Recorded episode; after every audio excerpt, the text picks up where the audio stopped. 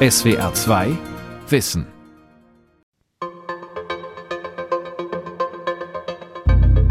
Es hat keine Zeichen auf der Erde oder im Himmel gegeben, dass ein Schriftsteller aus mir werden soll. Keine Ahnung hatte ich. Nachdenklich, wie in einem Radiointerview aus dem Jahr 1985 mit einem Hauch von Ironie und leisem Spott. So kennt man ihn auch von den Titelfotos der Taschenbücher, die in den 70er und 80er Jahren eine ganz eigene Form der Science-Fiction-Literatur populär gemacht haben. Mit Helden wie dem Piloten Pirks, dem Weltraumfahrer Ion Tichy, mit merkwürdigen Robotern und skurrilen Wissenschaftlern. Für viele Leser und Leserinnen galt der polnische Science-Fiction-Autor Stanislaw Lem als origineller Erfinder verwegener Theorien und utopischer Schauplätze. In der Hochphase der Weltraumbegeisterung in den 60er Jahren des letzten Jahrhunderts faszinierten seine kenntnisreichen Beschreibungen astronautischer Technik ein junges Publikum. Doch Zeit seines Lebens blieb Lem enttäuscht darüber, dass er immer nur als fantastischer Autor wahrgenommen wurde und nicht als ein Technikphilosoph, der auch Science-Fiction-Romane geschrieben hat. Stanislav Lem, Visionär zwischen Science und Fiction. Von Sven Ahnert. Wenn jemand den bösen äh, Versuch unternehmen würde, meine komisch-satirischen Märchen sagen wir, ins naturalistisch äh, Seriöse äh, zu übersetzen, so entstünde daraus etwas Schreckliches, Entsetzliches. Ja. Der Modus, mit dem ich operiere, eben also diese Satire, Groteske, dient mir eben dazu, um das, um das äh, irgendwie doch schmackhafter zu gestalten, was an sich entsetzlich ist. Ungewollt bin ich zu einem Seher ja. oder ganz Hellseher geworden. Aber das war nicht gewollt, das war nicht geplant, das war nicht gewollt. Hellsehen konnte er wahrscheinlich wirklich nicht. Aber die Rolle des Technikpropheten, der mal komisch, mal bitter in die Glaskugel schaut, gefiel ihm schon. So beeindruckend seine schriftstellerische Karriere ist, Stanislav Lem würde heute kaum noch Beachtung finden, hätte er sich nicht auf das Gebiet der utopischen Unterhaltung begeben. Und doch ist sein Stellenwert dort der eines schillernden Außenseiters. Eingefleischten Science-Fiction-Leserinnen und Lesern waren seine Bücher nicht spektakulär genug, zu theorielastig, seine Helden zu blass. Lems Stammpublikum allerdings weiß den nüchternen Stil des Wissenschaftsfantasten zu schätzen. Ich bin ein wirklich sehr an die Erde gebundener Mensch und je länger ich schreibe, desto stärker würde ich sagen, halte ich mich an gewisse Prinzipien des Realismus. Ursprünglich wollte der im galizischen Lemberg geborene Stanislav Lem die Familientradition fortsetzen und wie sein Vater Arzt werden. Von 1940 bis 1941 studierte er in seiner Heimatstadt Medizin. Bereits nach der Besetzung durch deutsche Truppen verschaffte Lem sich mit gefälschten Ausweisen eine neue Existenz, die seine jüdische Herkunft unkenntlich machte. Als Automechaniker überlebte er die Okkupation und unterstützte den polnischen Widerstand mit kleinen Sabotageaktionen. Unter sowjetischer Besetzung nahm er das Medizinstudium für zwei Jahre wieder auf, entschied sich aber 1951 endgültig für den Beruf des Schriftstellers. Es war der Beginn seines Aufstiegs zum wohl populärsten polnischen Schriftsteller des 20. Jahrhunderts, dessen Werke in 57 Sprachen übersetzt wurden und Millionenauflagen erlebten. Wie Sputnik und das Raumfahrtprogramm stehen seine Romane anfänglich für den sozialistischen Griff nach den Sternen. Lems erste in Zeitschriften publizierten Erzählungen und Romane sind naive Science-Fiction-Stoffe. In dem frühen Roman Die Astronauten erkunden sowjetische Kosmonauten die Venus und treffen dort auf die Überreste einer untergegangenen Zivilisation. Eine Parabel auf die heldenhafte sowjetische Raumfahrt. Freunde, die Expedition zur Venus ist nur eine Etappe, der erste Schritt auf einem Wege, dessen Endziel keiner von uns vermuten kann. Ich bin fest davon überzeugt, dass wir auch die Grenzen unseres Sonnensystems überschreiten, dass wir auf tausende Himmelskörper, die um andere Sonnen kreisen, unseren Fuß setzen werden. Der Kieler Slavist Michael Düring beschäftigt sich mit polnischer Fantastik, die es im Sozialismus nicht leicht hatte. Denn nach der ideologisch vorgegebenen Schreibdoktrin sollten die Helden der Arbeit und ihr Alltag im Mittelpunkt stehen. Es ist vielleicht nicht ähm, allgemein bekannt, aber Stanisław Lem kommt eigentlich aus der Zeit des sozialistischen Realismus in Polen. Das heißt, seine ersten Schreibversuche und seine ersten Bücher sind entstanden in der Zeit, in der man in Polen äh, den sozialistischen Realismus als verbindliche Ästhetik äh, installiert hat, also nach sowjetischem Vorbild. Das begann in Polen äh, nach 1949 und äh, seine Anfänge liegen ja am Anfang der 50er Jahre. Insofern ähm, sind seine ersten Romane eigentlich sehr stark optimistisch, man möchte fast sagen utopische Romane, die davon ausgehen, dass sich ideale Gesellschaftssysteme nicht nur äh, finden lassen, sondern eben auch herstellen lassen. Und die versetzt er äh, auf eine relativ plakative Art und Weise in eine, man möchte fast sagen, trivial Science Fiction. Und äh, das führte eben auch dazu, dass Lem sich dann in späteren Jahren massiv von diesen Büchern distanziert hat. Anfang der 60er Jahre beginnt sich das Spektrum von Lems Romanen ins Düstere zu verschieben. Die abenteuerlustige Aura weicht einem Tonfall, der nichts mehr mit dem kämpferischen Schwung der Sputnik-Ära zu tun hat. Die Welt wird sich somit nach den wissenschaftlichen Erkenntnissen des kommenden Jahrhunderts als eine Häufung von zufälligen, zugleich schöpferischen und zerstörerischen Katastrophen herausstellen – wobei allerdings nur diese Häufung zufällig war, die einzelnen Katastrophen aber den strengen Gesetzen der Physik unterlagen.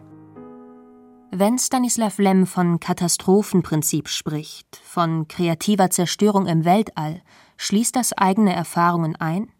Mit Krieg und Vertreibung? Mit dem Holocaust, der Vernichtung der europäischen Juden? Er hat Verwandte, die ins Ghetto kamen. Anfang der 80er Jahre erscheint ein Band mit weitreichenden Bezügen seines Katastrophenprinzips. Wie kommt er dazu, Anfang der 80er Jahre das mit dem Holocaust zu vergleichen? Matthias Schwarz arbeitet auf dem Gebiet osteuropäischer Science Fiction und hat in Lems Werken Bezüge zu seiner jüdischen Herkunft gefunden. Bemerkenswert ist für Schwarz, wie Lem den Holocaust thematisiert. Er hat selber das einmal angesprochen, als ihn in der Zeit, ähm, 1978 glaube ich, war das Raymond Federman, der große amerikanische absurde Dichter, besucht hatte, wo sie sich unterhalten und ähm, wo er dann zu Federman sagt, naja, vielleicht ist die ganze Science Fiction der Nachkriegszeit tatsächlich immer noch ein ähm, Nachleben des Holocaust und ähm, für Science Fiction schreiben ist für mich ähm, eigentlich Überleben. Ich kann, anders hätte ich nicht überleben können, wenn ich nicht die Möglichkeit hätte, das in Science Fiction auszudrücken. Diese ganze Meer von den Marsflügen. Der Mars hat doch gar kein magnetisches Feld wie die Erde. Der Sonnenwind schlägt dort mit voller Kraft nieder. Es ist ja schrecklicher als ein Gulag. Man kann hier einfach nur noch von Folter oder von Krepieren sprechen. Der Mars ist ein Kadaverplanet. In Interviews zeigt sich Lems über die Jahre gewachsene Skepsis gegenüber den Raumfahrtprojekten der Großmächte UdSSR und USA die Eroberung des Weltalls, die Hoffnung auf die Besiedlung ferner Planeten, Kontaktaufnahme mit intelligenten extraterrestrischen Wesen. All das ist für Lem eigentlich uninteressant, sogar fatal aus wissenschaftlicher Sicht. Draußen im All ist es leer, öde, schlicht eine Zumutung für den Menschen.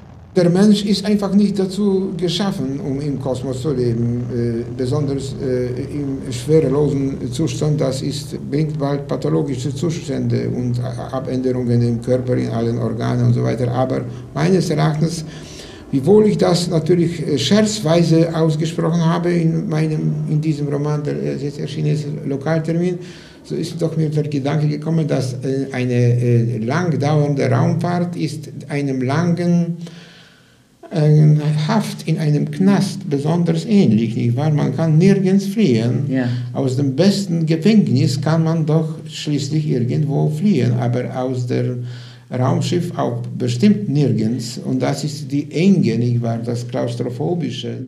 Mitte der 60er Jahre erscheinen seine Geschichten um den tollpatschigen Piloten Pirks. Sie machen Lem in Osteuropa als kosmischen Satiriker populär. In einer kleinen Kapsel schwirrt der Held in bedrückender Enge durch den Kosmos. Er erlebt nicht aufregende Abenteuer in der unendlichen Weite des Weltalls. Es herrscht allzu irdische Routine. Der Raum, so schreibt Lem, war wirklich leer. Keine kosmischen Staubwolken in Sicht oder farbenfrohe Spiralnebel, einfach nur nichts. Pirks reist in seiner Rakete, als wäre er ein ganz gewöhnlicher interstellarer Streifenpolizist. In jenen friedlichen Zeiten murrten viele über die Patrouillenflüge, und wenn jemand der Gruppe zugeteilt wurde, die den Raum zu durchkämmen hatte, dann wertete er das als ein Zeichen der persönlichen Feindschaft des Chefs. Pirks wunderte sich keineswegs darüber. Mit den Patrouillen war es wie mit den Masern. Früher oder später erwischte es jeden einmal. Pilot Pirks ist ein durchschnittlicher Mensch.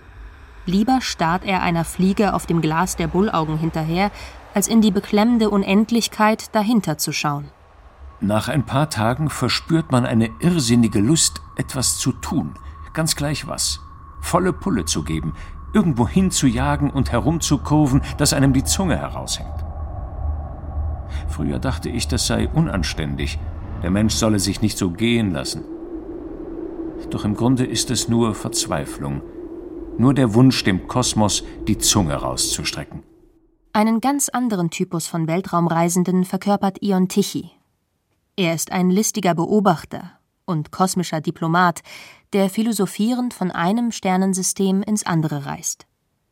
Tichys Abenteuer erinnern an Baron Münchhausen oder den grotesken Humor eines Jonathan Swift. Im Vorwort zu den Sterntagebüchern inszeniert sich der Autor hintergründig als Schreibroboter seiner Figur. In der letzten Zeit wurden Stimmen laut, die die Urheberschaft der Schriften Tichys in Zweifel ziehen. Die Presse berichtete, Tichy habe sich jemandes Hilfe bedient. Ja, er habe nicht einmal existiert, und seine Werke soll eine Einrichtung geschaffen haben, ein sogenannter Lem. Hier spricht nicht der düstere Katastrophendenker und Kulturpessimist Lem, sondern ein Autor, der den Fortschrittsglauben der Menschen ins Lächerliche zieht. Michael Düring sieht in Lem vor allem einen Satiriker, der Technik und Wissenschaft als Vehikel benutzt. Einerseits beschreibt er unglaublich viel Technik, aber ging es ihm primär darum, zu prophezeien oder ging es ihm nicht immer nur um das Vehikel der Technik, ein Beispiel wäre die achte Reise Ion Tichys aus den Sterntagebüchern, in denen er äh, ein Wesen trifft, ähm, das er für einen Kaffeeautomaten hält und der schmeißt eine Münze rein und versucht den Kaffeebecher, also seine Thermoskanne unterzuhalten. Und ich frage mich mir, warum hat ein Astronaut eine Thermoskanne? Die Kehle war mir wie ausgedörrt. Als ich vor Aufregung nun eine große leuchtende Maschine mit verchromtem Ausschank und kleinen Schlitzen für die Münzen erblickte, warf ich so schnell wie möglich eine hinein und hielt den Becher der Thermosflasche, den ich vorsorglich bei mir führte, unter den Hahn. Das war der erste interplanetare diplomatische Fauxpas der Menschheit auf dem Parkett der Milchstraße. Denn der scheinbare Automat für Sodawasser erwies sich als der Stellvertreter des tarakanischen Delegationsleiters in voller Gala. Mit seinem 1961 veröffentlichten Roman Solaris wurde Stanislav Lem international bekannt. Andrei Tarkowski hat den Stoff verfilmt. Die erste Einstellung zeigt Gräser und Farne in strudelndem Gewässer. Dann schwenkt die Kamera auf einen nicht mehr ganz so jungen Mann. Dazu Orgelmusik. Johann Sebastian Bachs Choralvorspiel Ich ruf zu dir, Herr Jesu Christ. Für Lem war die Verfilmung indiskutabel denn Tarkowskis naturpoetische Sicht hatte keinen Platz für Lems wissenschaftliche Exkurse. Der Roman erzählt von der Begegnung mit dem unheimlich Unverständlichen. Der Psychologe Chris Kelvin wird auf einer Raumstation abgesetzt, die den Wasserplaneten Solaris umkreist. Dort trifft er auf eine desolate Besatzung. Sie wird von Halluzinationen heimgesucht, erzeugt von der Kraft des brodelnden Planeten. Hauptfigur des Romans ist ein Ozean aus Plasma, der menschliche Wesen hervorbringt. Sie erscheinen den Kosmonauten in Gestalt ihnen einstmals bekannter Personen. Es erschienen Entsprechungen zu Strukturen, wie sie aus demjenigen Teilgebiet der Physik bekannt sind, das die Stellung von Materie und Energie zueinander, von endlichen und unendlichen Größen, von Teilchen und Feldern erörtert. Dies alles ließ die Wissenschaftler zu der Überzeugung neigen, ein denkendes Monstrum vor sich zu haben, etwa wie ein millionenfach auseinandergewuchertes, den ganzen Planeten umfangendes protoplasmatisches Hirnmeer. Kritiker haben Stanislav Lem immer wieder vorgeworfen, seine Romane seien kalt, ohne entwickelte Charaktere. Frauen tauchten nur als Karikatur auf oder Phantom. Für den Technikphilosophen und Lem-Kenner Michael Weingarten gibt aber gerade Solaris Hinweise auf ein weibliches Prinzip. Zum Beispiel in der Traumsequenz, in der der Psychologe versucht, mit dem mysteriösen Plasmameer in Kontakt zu treten. Ein Traum, den Kelvin hat, aber ein Traum, der ein wechselseitiges Schöpfen und Geschaffenwerden beinhaltet. Und zwar ein Schöpfen und Geschaffenwerden so, dass dieser Ozean für Kelvin im Traum etwas Weibliches bekommt und sozusagen äh, der Ozean in Anführungsstrichen begreift, äh, welche Bedeutung die weibliche Seite für die männliche Seite von Menschen hat. Und die Interaktion sozusagen auf der Ebene des Traumes ein wechselseitiger Austausch ist zwischen Mann und Frau.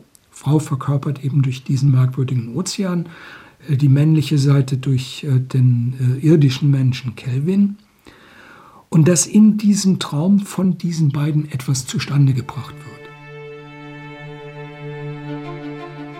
Obwohl Stanislav Lem als der populärste polnische Schriftsteller des 20. Jahrhunderts galt, lebte er in der Volksrepublik ein bescheidenes Leben. Reporter fotografieren Lem gern, wie er in der Krakauer Vorstadtsiedlung Klini mit dem Einkaufsnetz nach Brot und Butter ansteht. Beim Friseur um die Ecke gibt Lem Autogramme.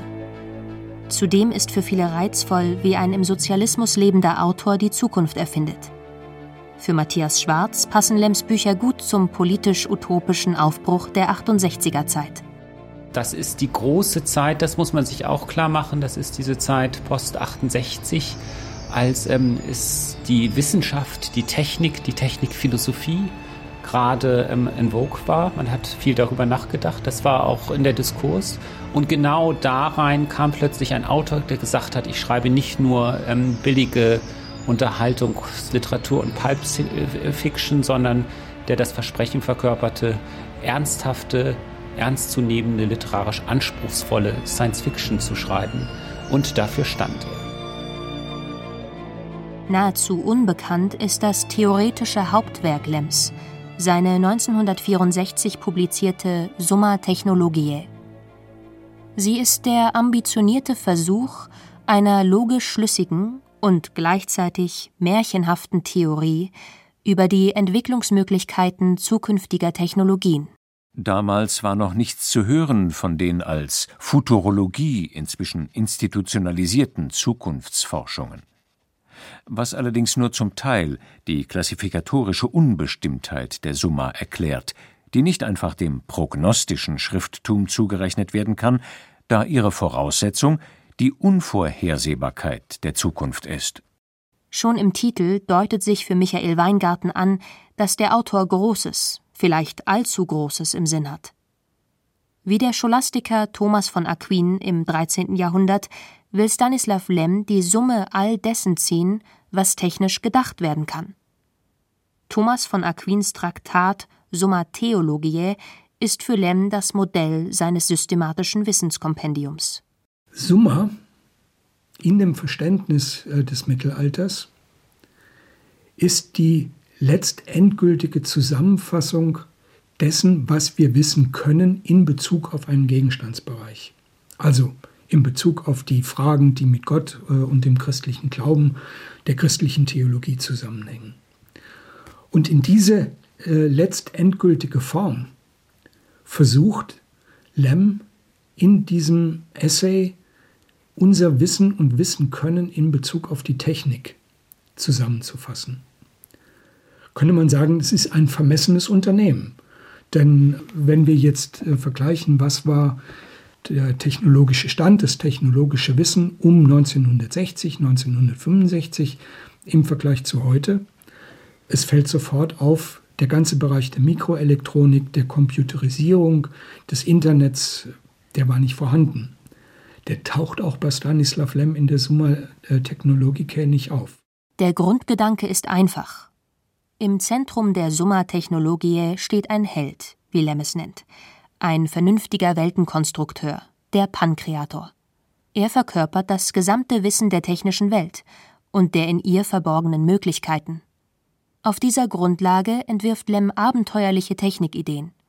Zum Beispiel eine gewaltige kosmische Hülle, die unser Planetensystem umspannt. Es gibt ja von Physikern auch unterstützt die physikalische Hypothese oder kosmologische Hypothese, äh, dass es möglich ist, ähm, äh, um äh, die Sonne, den Raum bis mindestens zur Erde, wenn auch vielleicht noch über die Erde hinausgehend, in eine Hülle einzubinden, um die Energie der Sonne optimal ausnutzen zu können.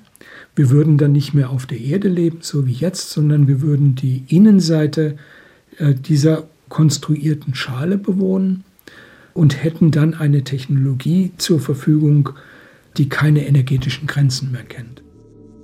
Die Astrophysiker sehen hier verschiedene Möglichkeiten.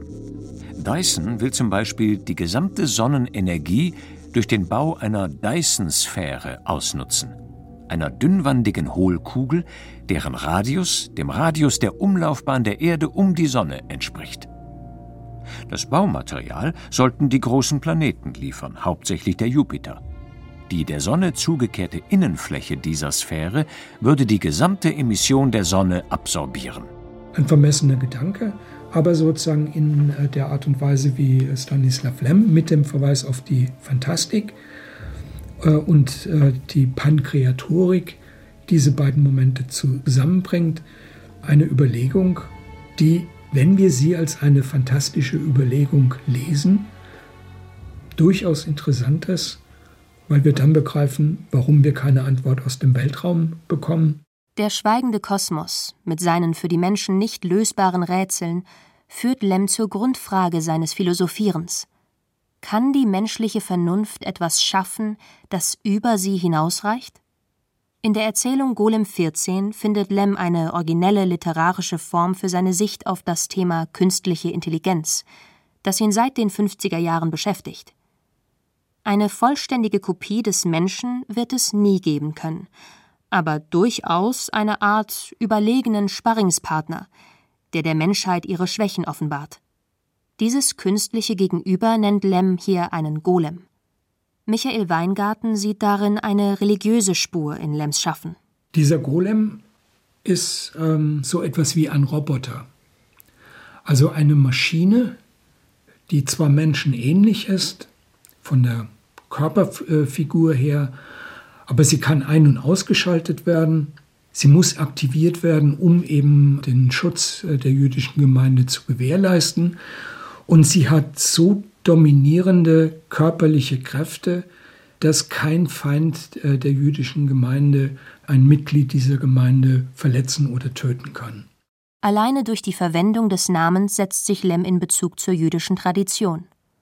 Der Golem ist ein künstlich hergestelltes Geschöpf, das die Aufgabe hat, die Juden zu schützen. Eine wichtige, literarisch-theologische Figur. In der Prager Tradition des Judentums gibt es eine ganze Reihe von Erzählungen über diesen Golem, wie Gustav Meyrings berühmten gleichnamigen Schauerroman, der 1921 erschienen ist. Stanislav Lem implantiert den Mythos in seine Geschichte von der allmächtigen Maschine. Der Golem ist jetzt nicht ein menschenähnliches Robotergebilde, sondern der Golem ist ein Computer. Und zwar ein Computer, der konstruiert worden ist, um die Menschen eines Staates zu schützen, nämlich vor feindlichen Angriffen. Aber der Computer ist so intelligent, dass er sieht, dass eine Verteidigung auch genauso als Angriffsstrategie verwendet werden kann. Und er verweigert diese Aufgabe. Das heißt, er führt den Menschen vor, dass es aus rationalen Gründen geboten ist, auf äh, Waffen, auf Krieg zu verzichten, um wirklich Zivilisation weiterentwickeln zu können. Die Suche nach einem Trick, um den unzulänglichen kosmischen Bauplan zu überwinden, sie ist ein durchgängiges Motiv fast aller Romane von Stanislav Lem. Sie steht hinter der Figur des Pankreator in der Summa Technologiae und hinter dem Golem als allwissenden Roboter. Die Frage ist, was wenn die Krönung der Schöpfung nicht das endgültige Ziel der Evolution, sondern nur ein Trick ist, um mittels Werkzeug Mensch die wahre Schöpfung zu ermöglichen. Sie kann es schließlich nicht so machen wie ein Ingenieur, der, mit der Lösung unzufrieden, einfach die Maschine zerlegt, einen neuen Plan zeichnet und verschiedene Teile neu zusammensetzt. Michael Düring bewundert die funkensprühende Kritik, mit der Lem den Wissenschaftsbetrieb überzieht. Er sieht aber auch eine im Alter anwachsende Misanthropie und Überheblichkeit, die den Solaris-Autor zum Griesgram werden ließen. Also ich glaube, das ist ein ganz, ganz äh, wesentlicher Punkt. Vielleicht auch die Akzeptanz dessen, dass wir ähm, wissen müssen, es gibt so viel schwarze Löcher um uns herum, mit einer, etwas, mit, mit, einer, mit einer etwas größeren Gelassenheit auch manche Dinge anzugehen. Also vielleicht ist auch das etwas, was man ableiten kann aus ihm ungeachtet seines ähm, manchmal schwer erträglichen Zynismus, seines äh, schwierigen, in Anführungszeichen manchmal auch besserwisserischen und seines, man möchte fast sagen, Alterspessimismus, den er dann irgendwann auch, auch wirklich deutlich hat zu Trage treten lassen. Also manchmal habe ich gedacht, ähm, er ist ein typischer alter Mann. Stanislav Lem war ein unorthodoxer Denker, der in seinen Fantasiewelten wilde, aberwitzige Pirouetten flog und letztlich schwer greifbar war. Als Utopist passte er nicht in die Reihe der kritischen Zukunftsforscher und Futurologen, die in den frühen 70er Jahren nach Lösungen für die Krisen der Welt suchten. 1989 verabschiedete sich Lem aus der Welt der Science Fiction und schrieb keine Romane mehr. Als Essayist beäugte er mit skeptischem Blick die Geburt des Internet, die Entwicklungen der Biowissenschaften auf zukünftige Waffensysteme alles ein wenig mit dem spöttischen Blick des von der Dummheit der Menschen enttäuschten Privatgelehrten, der vermutlich auch seine eigenen Grenzen kannte. Heute bin ich ein greiser Mann. Natürlich bin ich ein bisschen verblödet. Nicht total, aber erheblich. Wissen Sie, Intelligenz ist ein Rasiermesser. Man kann sie sinnvoll nutzen, sich damit aber ebenso die Gurgel durchschneiden. Im Grunde ihres Wesens ist sie ungesund. SWR 2 Wissen. Stanislav Lem, Visionär zwischen Science und Fiction. Von Sven Ahnert. Es sprachen Josephine Hochbruck und Rudolf Guckelsberger. Redaktion Ralf Kölbel. Regie Günter Maurer. SWR 2 Wissen. Manuskripte und weiterführende Informationen zu unserem Podcast und den einzelnen Folgen gibt es unter swr2wissen.de.